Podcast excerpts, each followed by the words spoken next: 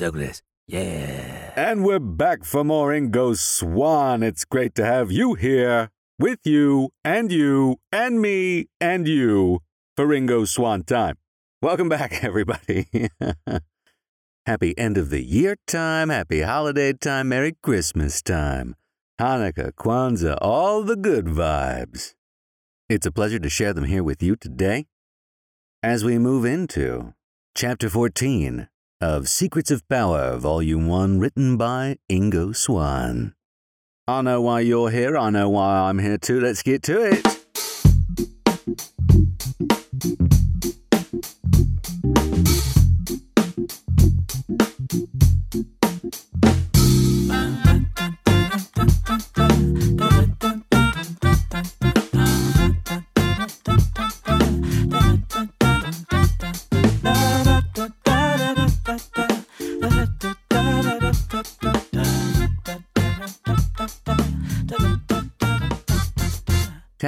Chapter 14 Power energies magnified vis a vis those who don't have power.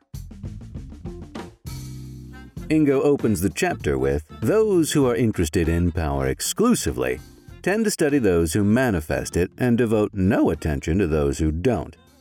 And he continues by basically making the point those who are only studying power people exclusively instead of studying people who don't seem to have power as well, are missing something. There's a flaw there in that thinking.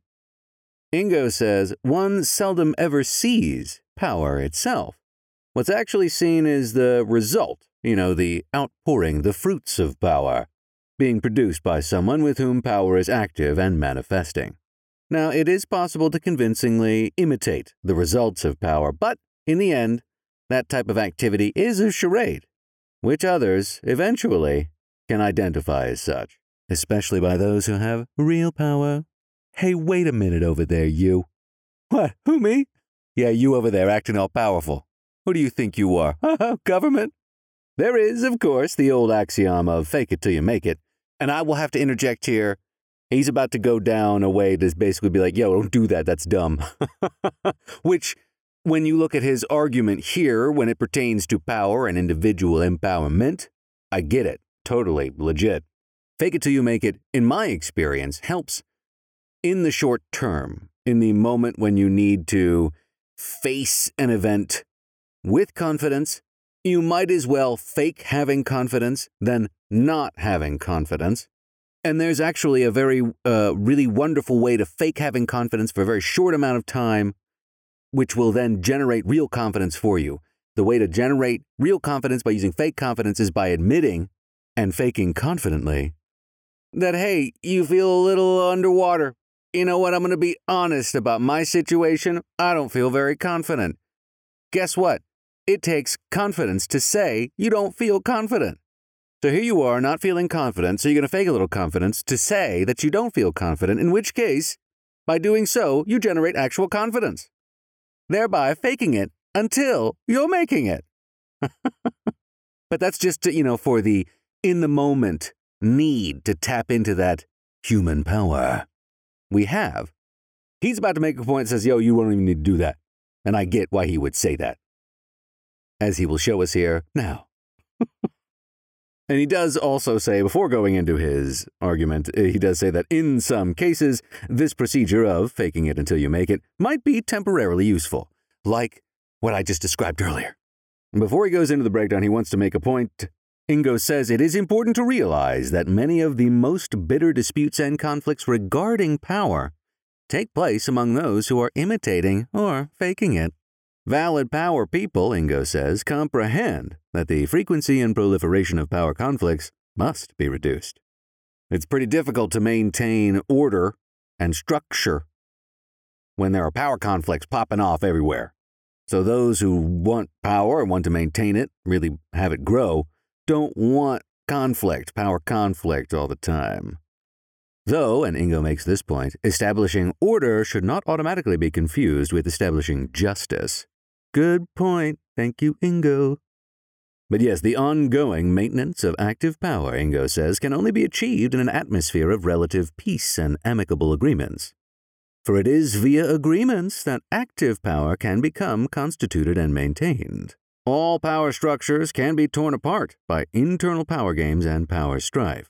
And as this book proceeds, Ingo says, it will become more visible why powers can't be faked and that attempts to imitate it are seldom successful. Those who don't have power should be observed. Ingo begins if one would like to have more power, to become empowered or re empowered, then, as a first level of interest, it is not important why others have it. One cannot cure or fix something until one identifies what needs to be cured or fixed. And so, why those who don't have power do not have it becomes interesting. To be precise, Ingo goes on, one must fix and cure the reasons why one does not have power in order to have much hope of really activating it in oneself. As long as those conditions or situations contributing to a lack of activating power remain unidentified, then no amount of trying to imitate the valid or the fake powerful will do much good. I get it. Yeah, it's uh, bailing water out of a boat with a hole in it. You got to plug the hole first. You got to f- identify the problem. If those conditions or situations are cured or fixed, then it won't really be necessary to imitate anyone else. And that I get. I get that. Once you've identified the or a core issue to be worked upon, you can actually work on fixing the problem. And in the fixing, no imitation is necessary. Now, imitation is a sense of familiarization, again with a sensation that might not be familiar within yourself, is not a bad practice. It's a way to expand internal awareness. But when it comes to grokking power, why not solve some problems? Instead of pretending like you don't have them. Ha ha!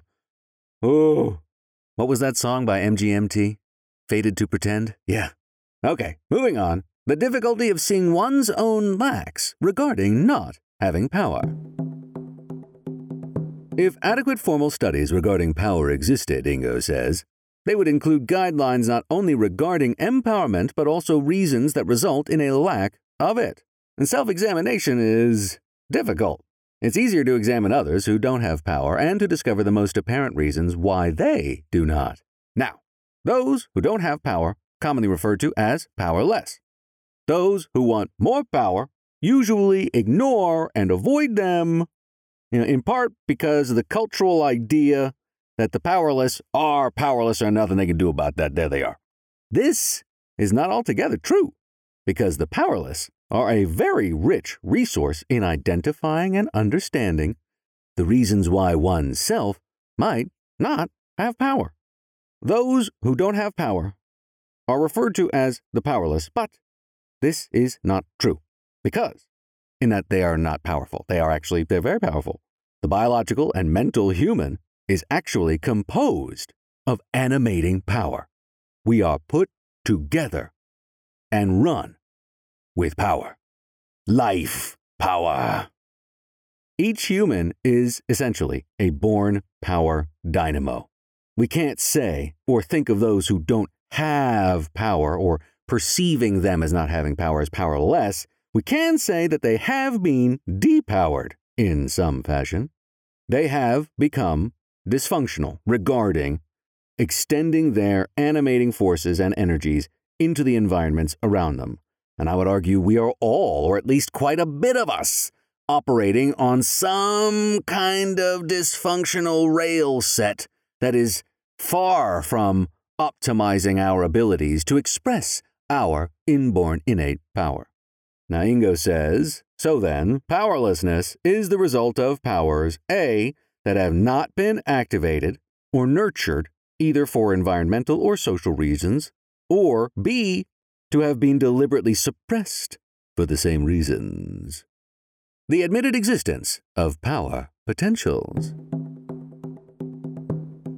It is generally admitted that individual humans possess potentials regarding powers of all kinds. Back through the 1950s, there were movements set up to consider, study, philosophize those ideas regarding human potentials. The term potential has two meanings with regards to power. The first definition of potential. Uh, the first meaning is given as something, Ingo says, existing in possibility, and capable of becoming and actual. Our species likes to make visible and active and perceptible everything that can be thought of. We're cool, we're creators, we put stuff out there. And I think that is very interesting. We are compelled to bring into manifested reality the thoughts that we have. Hey, wouldn't it be cool if, uh, you know, they made a zip line? Hey, you know what I would like? Two pieces of bread with meat in the middle. Gee, what would I call that? Mmm, I think that could be tasty. We do this. This is what we do but it's been deliberately suppressed. We don't discuss that. It's not a thing that human beings go, so what were you thinking about creating today? What were you thinking about creating today? Okay, the second definition of potential uh, that is not generally applied to the contents of human powers and potentials in general. The second definition is any of various functions from which the intensity or the velocity at any point in a field may be readily calculated. Now, if you're like me, you're going, Rap, Ingo, what? What are you talking about? But Ingo goes on, this definition does bring an energetic element into the first definition of human potentials. If they do not somehow become energized, they cannot become developed into actuality.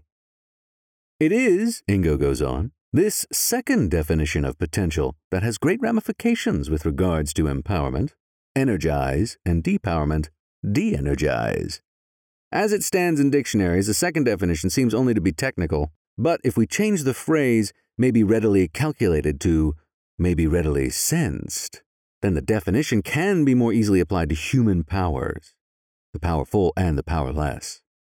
Certainly, the idea of energy magnified can be associated with the concept of power energized, so much so that power energized can be sensed. Now let's go back. I'm going to go back. I'm going to read that chunk again and replace calculated to sensed. Any of various functions from which the intensity or the velocity at any point in a field may be readily sensed. Ooh.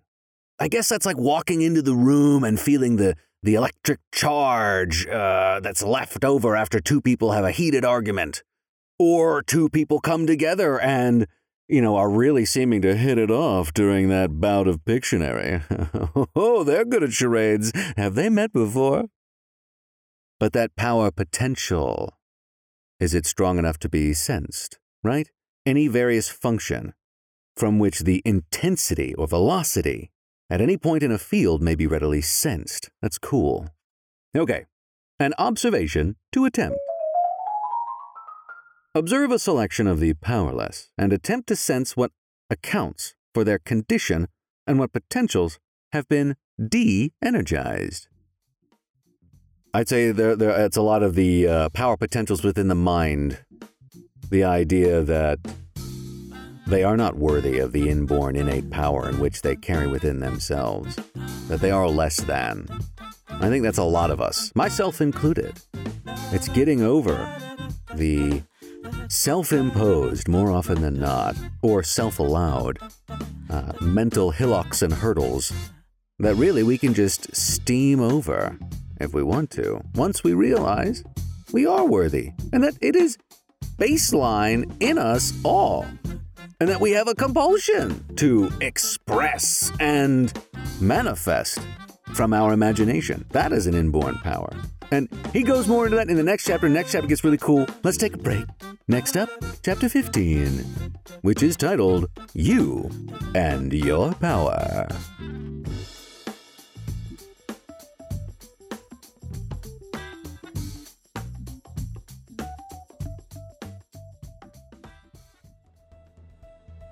Welcome back to chapter 15 You and Your Power. I'm Mr. Douglas. This is the BBC. No, it's not, but I'm going to sound like it is just for a moment. Chapter 15 You and Your Power. Ingo begins this chapter. Via the 14 preceding chapters, an attempt has been made to sketch out some of the aspects that constitute the bigger picture of power and empowerment. There are two principal purposes for having done so. First, is to give some idea of what the individual is up against. In this sense, it is not all that unreal to establish the most societal power systems that are in some full part rigged against empowerment and rigged for depowerment. The double rigging makes it very difficult to achieve very much empowerment, except via self discovered loopholes in the rigging, by cunning and stealth sufficient to outwit empowerment preventatives. We'll be right back after these messages on the Not BBC BBC. The uselessness of sweetness and light empowerment recipes. This was a little bit of a cold slap in the face for me, but it's uh it's good to recognize and hold an ever more better understanding of what's actually going on. And for better or worse, it ain't all sunshine and rainbows, everybody. We must face our empowerment realities.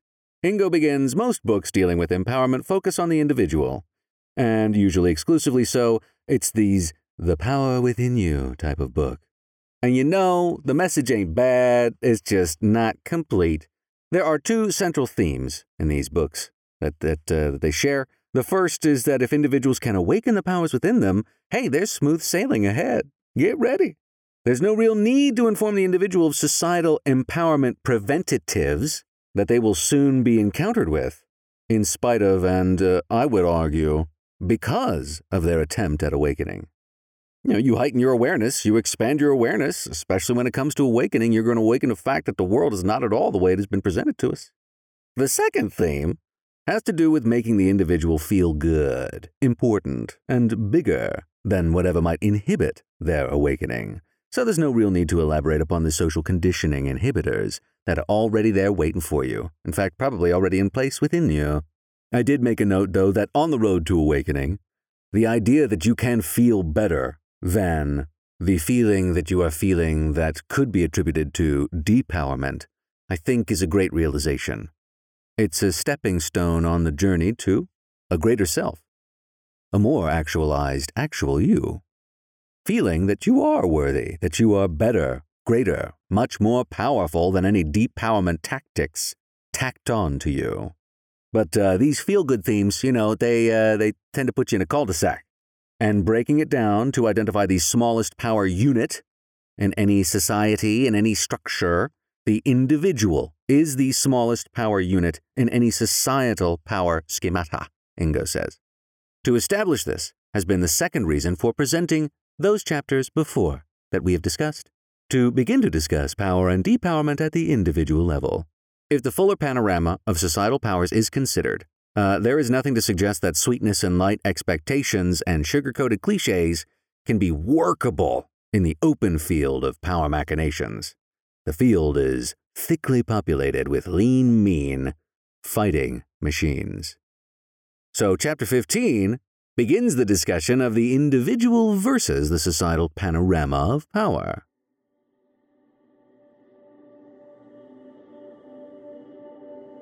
The life force equals power and empowerment. If you are among those who feel they have little or no power, you can be assured with quite some certainty that you do have implicit power. Individuals of our species are basically comprised of a life force or life energy. And where there is life energy, there is power. Okay, I'm going to try David Attenborough now. Moving on, David Attenborough style. That this is so is not a mere sugar coated palliative. It is a logical extension of the notable fact that whatever else our species consists of, it is a power species. That something may have happened to prevent your powers, but they are still innately there awaiting a renewed activation. Next up on Planet Earth.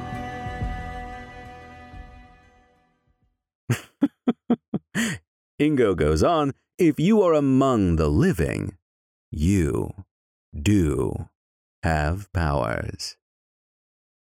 Life does not exist unless it is both an expression and a function of the power that makes for life in the first place. Life itself is power, is maintained by power, is enhanced and expanded by power. the considerations mentioned before do not represent merely some philosophical, metaphysical, or let's feel good sermonizing. They represent facts. Facts most pay no attention to. Facts which have become belittled, avoided, marginalized. Facts which today are thought and taught as being insignificant in the greater vista of what is thought to be power and what is thought to be life as well. Now we're getting into the goodies. You know, this is that surprise brownie that actually has like fudge ribbons in it, but you couldn't see it because it's all the brownie color. And you're like, ooh, ooh, you know what I mean? A basic idea of power.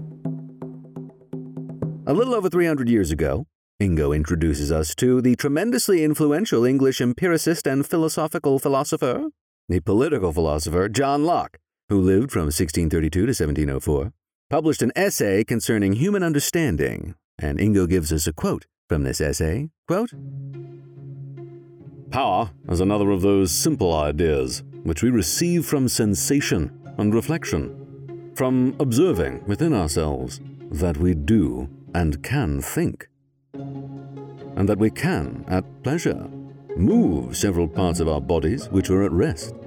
The effects also that natural bodies are able to produce in one another, occurring every moment to our senses.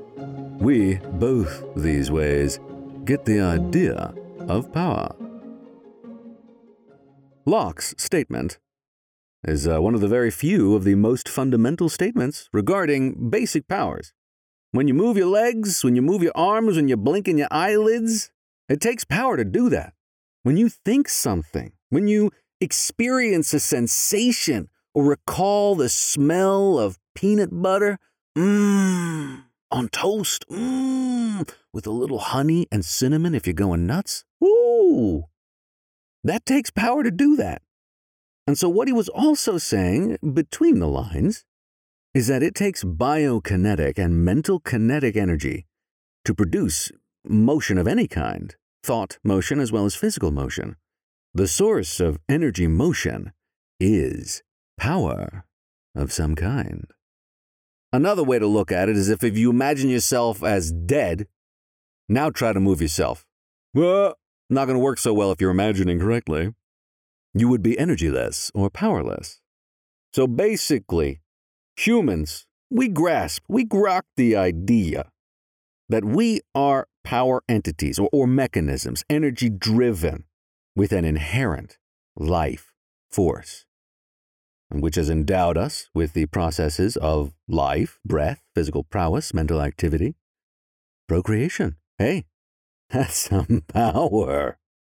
Alas, we now live in the modern era. Which brings us to the next topic the loss of the life force idea. One of the contemporary problems that we are living throughout right now is that we've lost touch not only with the idea and meaning of the indwelling life force, which powers us and our bio mind systems, but, and I think this is very important, we've also lost touch with concepts with which to draw our attention towards this. And when I read this, I thought to myself, oh, gee, you know, what other life experiences, and really it just applies to all life, but consider the sommelier. Oh, the uh, uh, wine special person that rolls around is like, oh, you're having the fish. Well, let's. I, I would recommend this uh, Chardonnay. it's a very nice buttery flavor. They go with your salmon. Those sommeliers make it a point to taste wine in such a heightened state of mental acuity and focus that they're able to pick out all of the subtle notes that the wine itself is able to express and pair with food and other, I don't know, events, I guess you could say. This wine tastes great with the air up at the top of the mountain, and this wine is good with the air over here in the field. I don't, field air wine, brought to you by Doug. Uh, but the idea of purposefully exposing and expanding your awareness of something makes that something more prevalent in your experience you're going to be more aware of it just by giving it more attention. And here we are talking about the very force that embodies us and is that base level of innate power that we are, and we are avoiding or suppressing or just not paying attention to concepts, ideas, experiences that would draw our attention to it. I think that's important. We should all strive to become sommeliers of the life force. Mm, that life force is quite tasty with that field wine. but when we walk, we talk, when we excrete, Ingo says, when we think and express, we have all these sensations all these times. Somewhere within each of us dwells the inherent life force power which is making those functions possible as powers. And since we have no notion, no idea of our own indwelling life powers, we try to emulate what we perceive to be power factors outside of us. Well, that looks powerful. I'm going to do that now. If one studies history, what past cultures thought about power, they thought that there was a life force, and that was always considered the fundamental source of all human power. The living biological body was considered the container, the vehicle of the power of life force, which was why life of any kind was considered sacred. The only exception were, of course, the power life vehicles which were enemies. Ah! And those life forms which, you know, needed to be eaten in order to maintain and continue on the mechanism of our human power energy vehicle that it might survive and thrive. You know, me just stating facts, right? I get it. Totally. Yes. Two optional and conflicting basic ideas about power. So, and I like this. Here we go. Some things to consider before we consider some things. Do you have the following two ideas? Ingo presents a little bit of a thought experiment to us. Do you consider that power pre exists within you? That there is a power blueprint, a power pattern pre coded within you? Or do you have the following idea? Do you consider that power exists in phenomena and activities outside of you? And that you got to get into them and participate in them and perhaps take them over in order to graft that power to yourself? Consider them both. They're both actually pretty feasible. But between them, there's a glimmering that can result in a power recovery, a power enhancement, a re empowerment, or the blossoming of your power, or whatever you want to call it.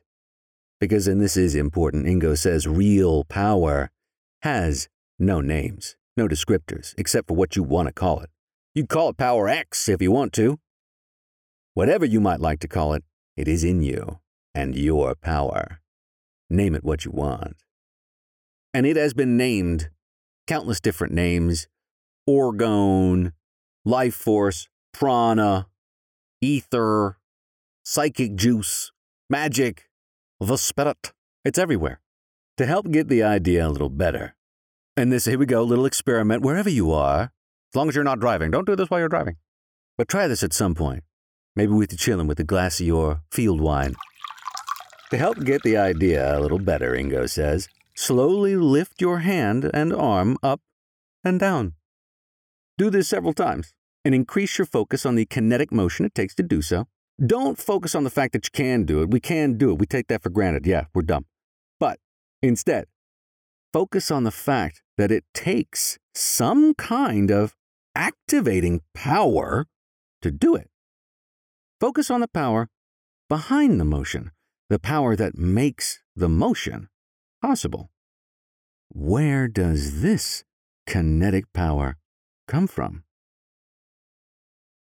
Now, pretend your bio mind body is dead and see if you can easily lift your hand and arm. Right? We did this before. If you're doing it right and you're pretending like you're dead accurately, you can't. Dead is different than undead. Don't argue with me, zombies. I get what you're saying. I understand it. That's a finer point. Dracula, it's not daytime. I mean, it's daytime, so, right, there are limitations on what you can do over there, undead people. Try to get the idea that energy is directed power of some kind. You may see that it takes directed energy to lift and lower your hand and arm. One can be very familiar with directed energy, but one should become just as familiar with the power in us, which can be directed into any energy we want. And here a, as a triple star I notified myself on, first time I read it. And you might want to remember, Ingo says, something many forget all too often. All power things begin small, grow, and get larger. Hardly any power manifestation begins as big things. The beginning of an individual's power starts with the frank admission that one does have it somewhere within. Power should not be considered as potentially existing because it is actual. And we just have a little bit more to go here, but this the end of this chapter, I, I think, is worth just reading here. So Ingo wraps us up. The powers of individuals may be blocked, hampered, confused, ineffective, defeated, distorted, mind programmed into depowerment conditions. The powers may have been educated to non effective levels, adulterated, intimidated, willingly or unwillingly suppressed by yourself or by others, polluted with anti power considerations. But the powers exist. Even so, one's sense of power may even be intellectually or emotionally confused. Or it may simply be that others don't want you to manifest your power and have taken active preventative measures to prevent its consolidation within you. It is far more likely that most are merely miseducated or misexperienced regarding not only their power, but power in the circumstances and the world around them. A personal anecdote from Ingo. Many years ago, when I was in college, I had to study German which back then was thought of as one of the three scientific languages. I decided to major in biology, and so as an English speaker, I had to minor in either French or German. My German teacher was a certain Frau, Dr. May Mabel Schwender, the youngest child, having twelve brothers before her. She was powerful, a wizard, and the most direct and aggressive ball breaker I've ever encountered down until today. After some harrowing experiences with her, I made the mistake of saying that I felt powerless, at least with special reference to her ball breaking presence. Oh, bosh! she sneered. You Americans wail and pamper yourselves too much. No one will give you power. Take a paper and pencil and list ten of the times during your miserable life you did feel powerful. As you remember and write down each item, to make a note of what happened because you were powerful at that time. When you have finished the list, study it well several times, and then you dare come here again and say you are powerless. I was by then almost in tears. I made as if to say something, but the Frau Doctor waved her hand, nine, nine, nine, nine, nine, in German, no, or enough of that shit. So I had to make that list. Yes, I could remember ten times in my youth that I'd felt relatively powerful. And I could remember that the precious feeling was sunk, not by myself, but because of others, or because of some kind of situation which was inimical to me having my powers. Since then, possibly because of the shock value of the Frau Doctor's challenge, I have never once felt powerless. I have felt confused about power and all its many complexities, but never powerless. There were to be many occasions in which I did not have power relative to others and to other situations, but powerless. 999. And since then, among other reasons to perpetually adore her, I have been eternally grateful to that Frau Dr. Ballbreaker. You see, she didn't recommend reading a book on empowerment. She made me consult myself. Your life force or life energy power loves to have you remember that it is there. When you forget it and become out of touch with it, various kinds of depowerment can proceed accordingly. An exercise to consider. Make your own list of 10 times you felt powerful, including what happened because of them. Mm, mm, mm. Thank you very much for enjoying that meal of a chapter, especially the end there of that chocolate mousse send off from Ingo with that personal anecdote. Tasty and satiating. Remember, your life energy power loves to have you remember that it is there. Remember it, recognize it, celebrate it when you feel it, and expand your awareness to it Let us all become sommeliers of the force, of the life energy force that is baseline within us all. And what a world it will be when we're all just a little bit more aware of the power within each other and ourselves. Woo! Happy holiday time! Hey, it's wonderful to have you here. Thanks for hanging. More power to you. And I'll catch you on the next one.